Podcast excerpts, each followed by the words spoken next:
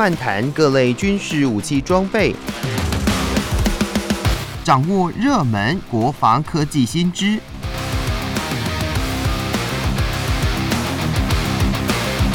军武说早安，陪您一起领略国防知识力量。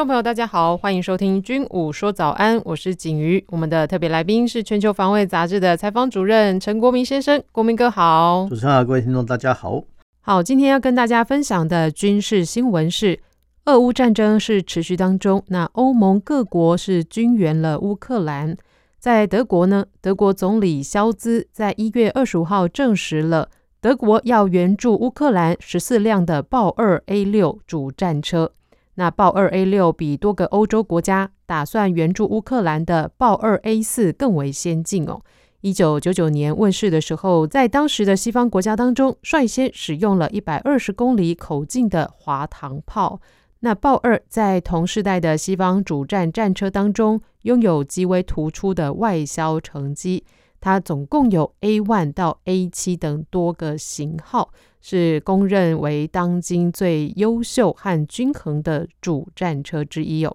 如此优秀的主战车，德国为什么会这么大方的援助呢？接下来，请国民哥来跟大家分享。这个新闻是很有意思的，是德国总理肖兹啊，他自己证实说，德国援助乌克兰军备已经达到了十十四辆，大概规模一年，我们叫战车连一年的豹二 A 六式战车啊，这个已经过去了。那为什么呃德国会赞助或者说支援啊乌克兰这么多的战车？那其实呃德国他也是有他自己的想法啊，毕竟啊毕竟呃乌克兰如果能够挡住俄罗斯的攻击的话呢啊，其实对德国来讲也是一个好事情。那德国呢，它本身呢是一个军工大国哦，那从以前到现在哦，他们都很多军工企业哦，包含我们都可以念得出来，比如说保时捷。呃，宾士、戴姆勒宾士，对，有宾士车、保时捷跑车哈，克鲁伯兵工厂啊，甚至所谓埃及法本企业，甚至应该说德国的蒂森集团哦，都是承造哈这些军火工业大厂啊。那大家很难想象说，保时捷跑车它以前是居然可以做战车炮塔，那宾士的汽车那不只是民用车，还有很多军用车辆也在做，那目前也在做，那。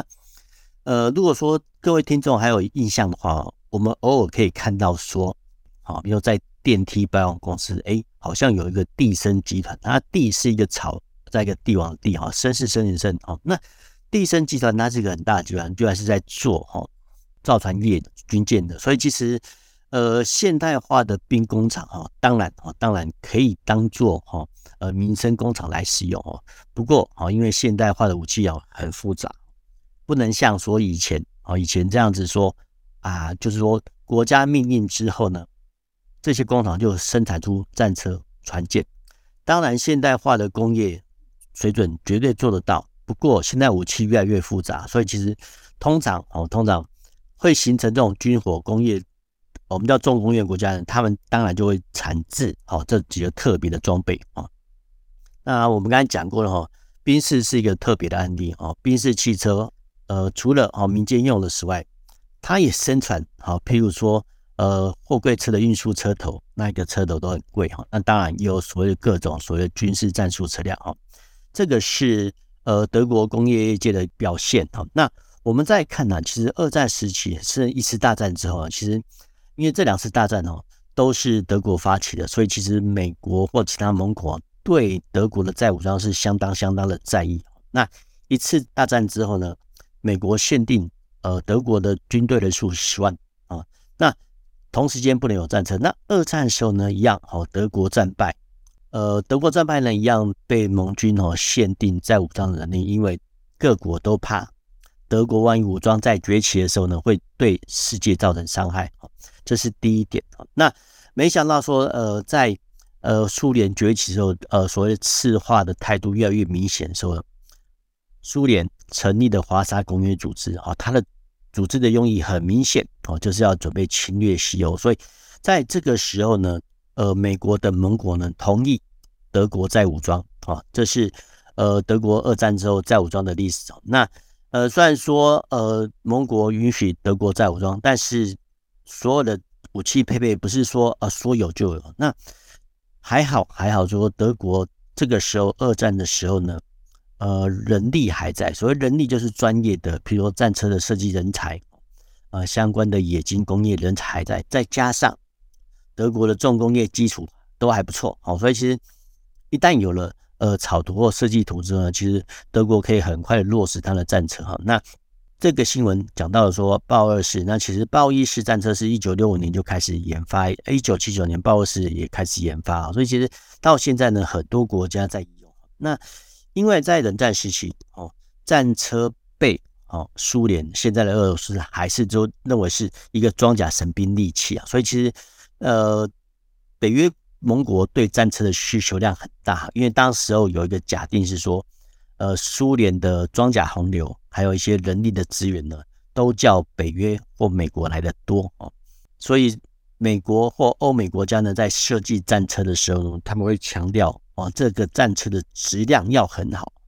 换句话来讲，就说，呃，一辆战车在被击毁之前，可能哦被期望要求说击破三到四辆的苏联战车哦，这样对欧美国家来讲哦才会划算。那当时候呢，其实呃各位听众如果有印象的话，其实这两个突破口啊，一个是在北德平原，那一个是在。呃，德国稍微南部的叫富达缺口，那富达富达 gap 这个很有名。那富是富有富，达是呃发达的富达缺口。那这个是冷战时期的想象，因为当时候呢，呃，北约或欧美国家呢，为了防止哈苏联的装甲大军冲过来，所以他们会在这两个地方层层截堵啊。那我们再回到说豹二式本身的一些性能资源，那时速可以达到七十二公里啊。那最大航程五百五十公里，那配备一百二十公里的滑膛炮。那装甲方面，在呃模组化的复合装甲中，行驶从 A one 到 A 七哈，那其实现在已经有三千六百辆以上的豹二系列战车哈，在世界各国服役。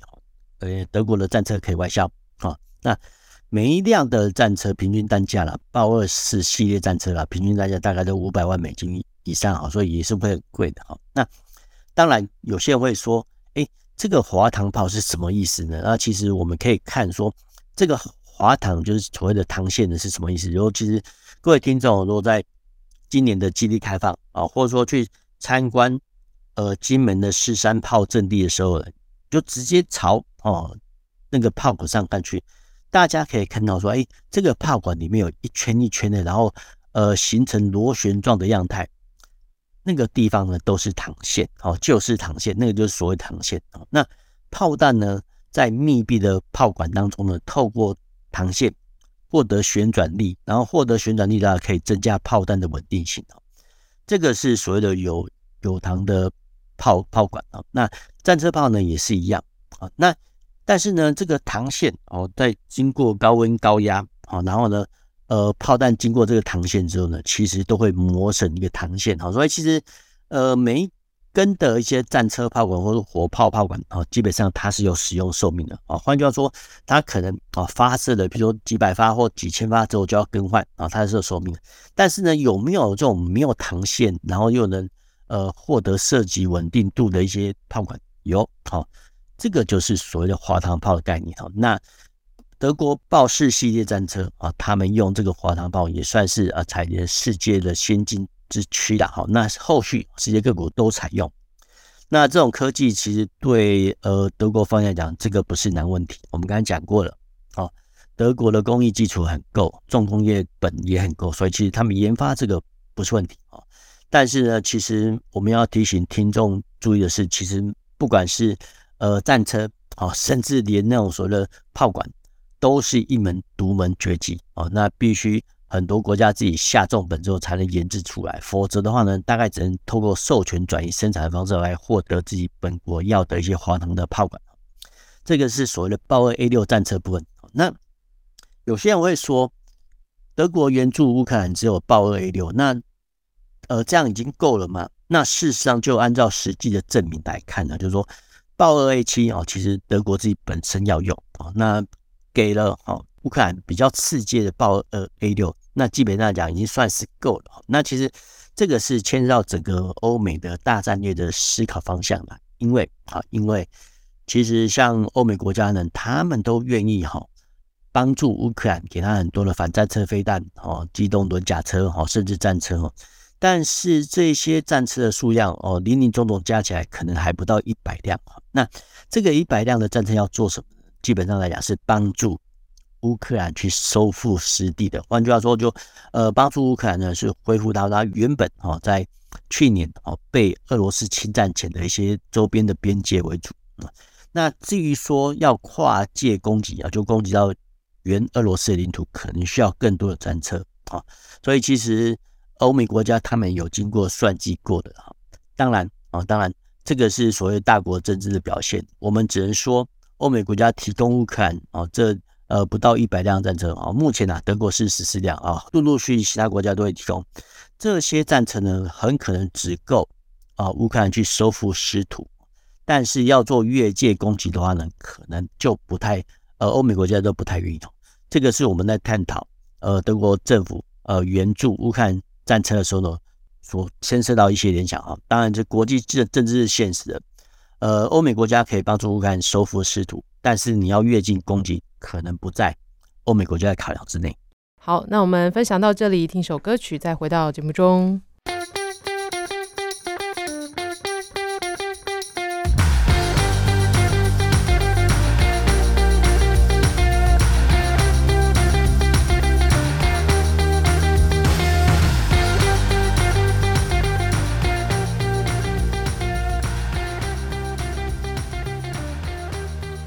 欢迎回到军武说早安，继续要跟大家分享的新闻也是跟俄乌战争有关哦。俄乌战争开打也将近一年了，那西方各国也是相继的向乌克兰提供现代化的主战坦克等等的军援哦。那乌克兰武装部队参谋总部哦，在一月二十六号在脸书就发文说，俄罗斯在扎波罗热部署了坦克部队。但是这些坦克却是充气式的假橡胶坦克。那事实上呢，俄军过去就常使用这种假武器来欺敌。那这种战术就被叫做是战争骗术。不过呢，这个新闻哦，就是新闻里面的图片真伪呃，可能有待商榷哦，因为网络上有说这个图片可能是 P 图的。那我们这边呢就不探讨它的图片的真伪。那我们就这个新闻的内容呢，来跟大家分享说，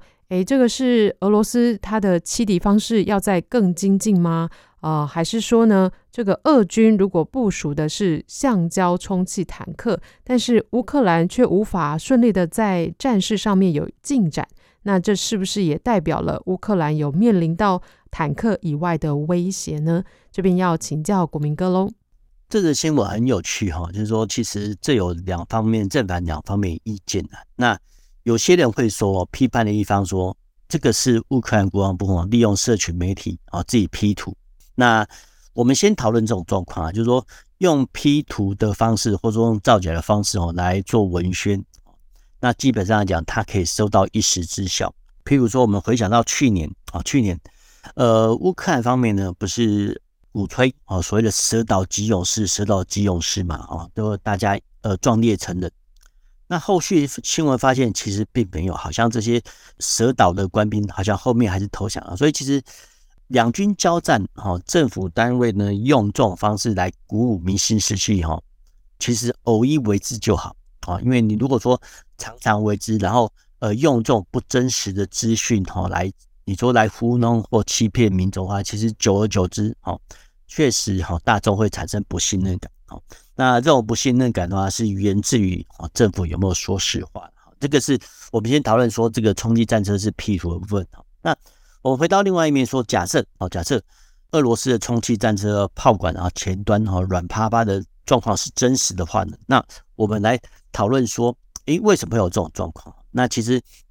这是一张哈假扮成哈俄罗斯 T 七十二战车炮管泄气的一些照片哈。那其实陈平时期，说真的，大家也不用笑啊。其实，呃，在很多婚丧喜庆的场合，我们都可以看到，呃，有一些气球拱门啊。那气球拱门的末端啊，不管它是一个尖端入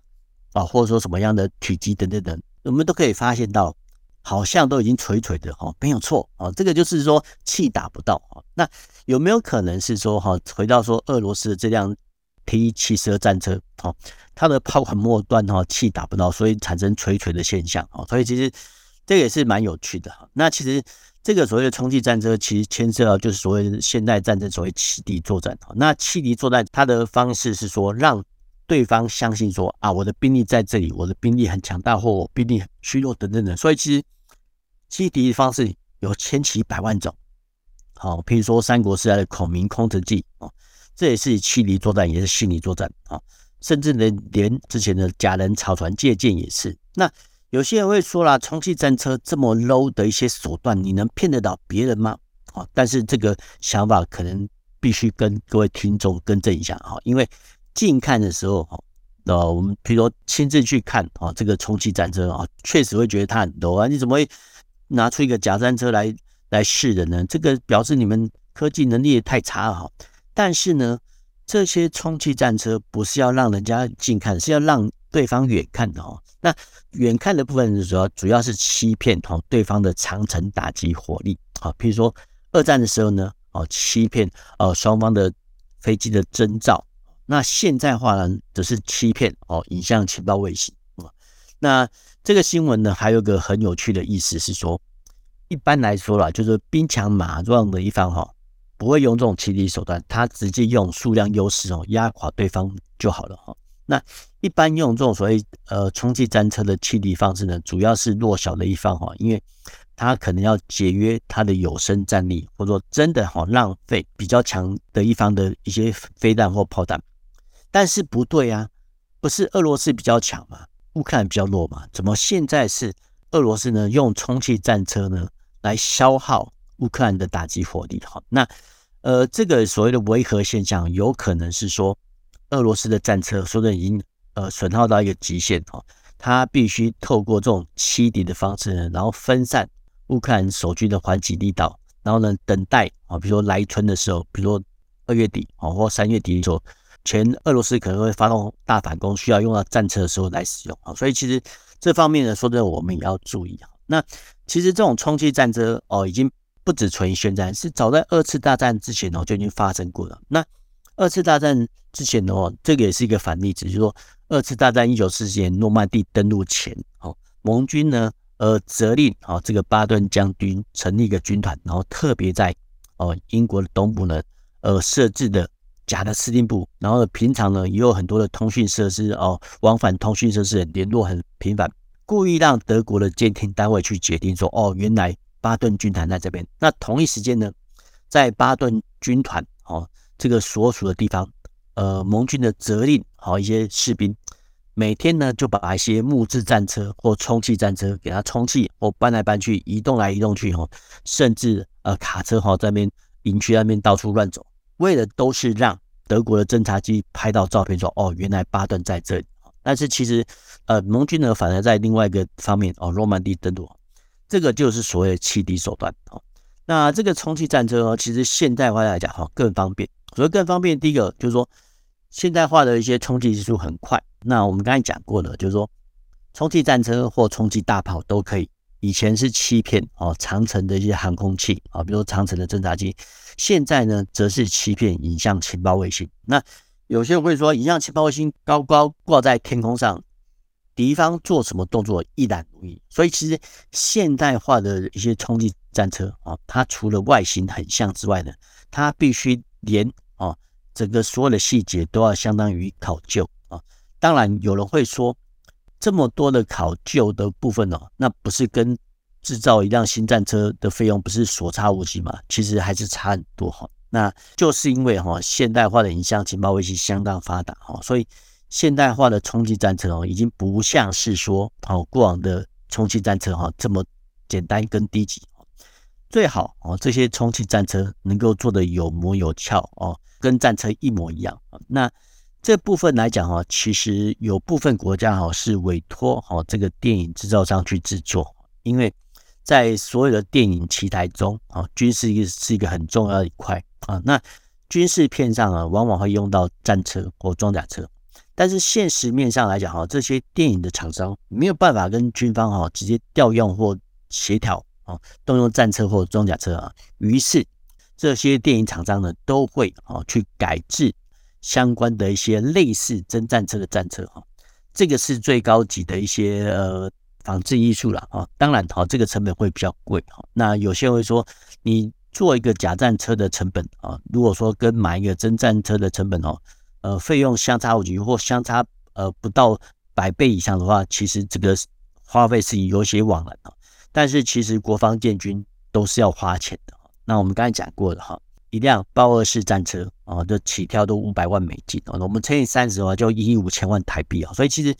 战车都是很贵的。那如果说用这种所谓的充气式战车或其他假战车，能够来代替真战车，然后吸引好部分的共军火力，这种方式呢，也是一个不错的选项。那当然哦，为了让这些充气战车更逼真啊，所以其实。很多国家呢，会在哈这种充气战车，还有所谓充气战机，甚至已经报废的一些战机哈，直接呃放在停机坪上。但是呢，它上面呢还加装了一些热感应装置啊，换句话说，表示说啊，这个假的战机或假的战车，它的发动机、它的引擎还是开动的。对对方来讲，这是一个活的目标哦，可以打击的目标。那我们呃国军呢？也朝这方面在努力啊。那有些空军基地哈，他们确实是用呃实实体的飞机，但是报废了啊。然后呢，做一个驱敌的动作。那当然，充气战车一个好处就是说，它可以随着哈部队到处跑。譬如说，呃，陆军哦，某个装甲旅哦，它的战车战斗队编组出去的时候呢，诶，它就可以呃方便携带哦若干的一些假战车，然后再啊，比如说虚设的阵地上赶快摆置几处。这个假战车吸引敌方的火力，然后呢，再由真正的阵地去出击，哦，这样呢，达成攻其不备的目的，哦，所以其实假战车或充气战车，哦，虽然说大众看起来、近观看起来怎么好像很 low 的感觉，其实这个方式呢，可能是未来哦每个陆军的小单位都必须要去思索的方向，哦，因为我们刚才讲过了，比如一个战车战斗队出去哦，那不到一百多人的人马，哦，你如何分散敌方的注意力？那其实这是一个很大的学问啊，所以其实可能好在未来哈，这种所谓陆军的一些初阶单位中，这些要配备哦专门布置假战车或冲击战车的单位，很可能就会随着呃战车战斗队一同前往。那当然了，现在的话，现代化的陆军呢，它其实讲求机动跟快速啊。那类似哦这种充气战车的小组啊，或者说反无人机的小组，未来绝对是。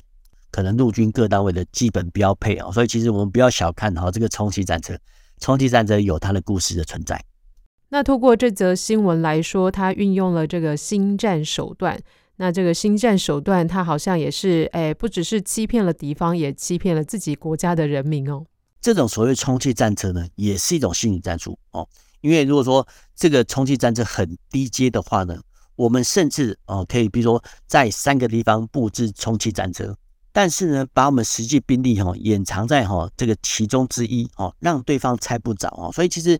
这些部分呢，虚虚实实哦，我们没有办法一概而论哈。但是其实充气战车有它的好处啊，譬如说我们以陆军来讲哈，陆军哦通常分为第一阵地哦、主要阵地、次要阵地、假阵地哦，甚至还有一些呃转换的阵地等等等。那如果说在这些阵地哈配置哦这些假的战车、装甲车。让敌方摸不着头绪，这样的话呢，其实对我守备军来讲是一个很大的一多。这个当然是所谓的心理作战，绝对是心战啊！因为所有的军事艺术都是心战的一部分。好的，那我们今天军武说早安就跟大家分享到这里，也谢谢国民哥，我们下周再见喽，拜拜，拜拜。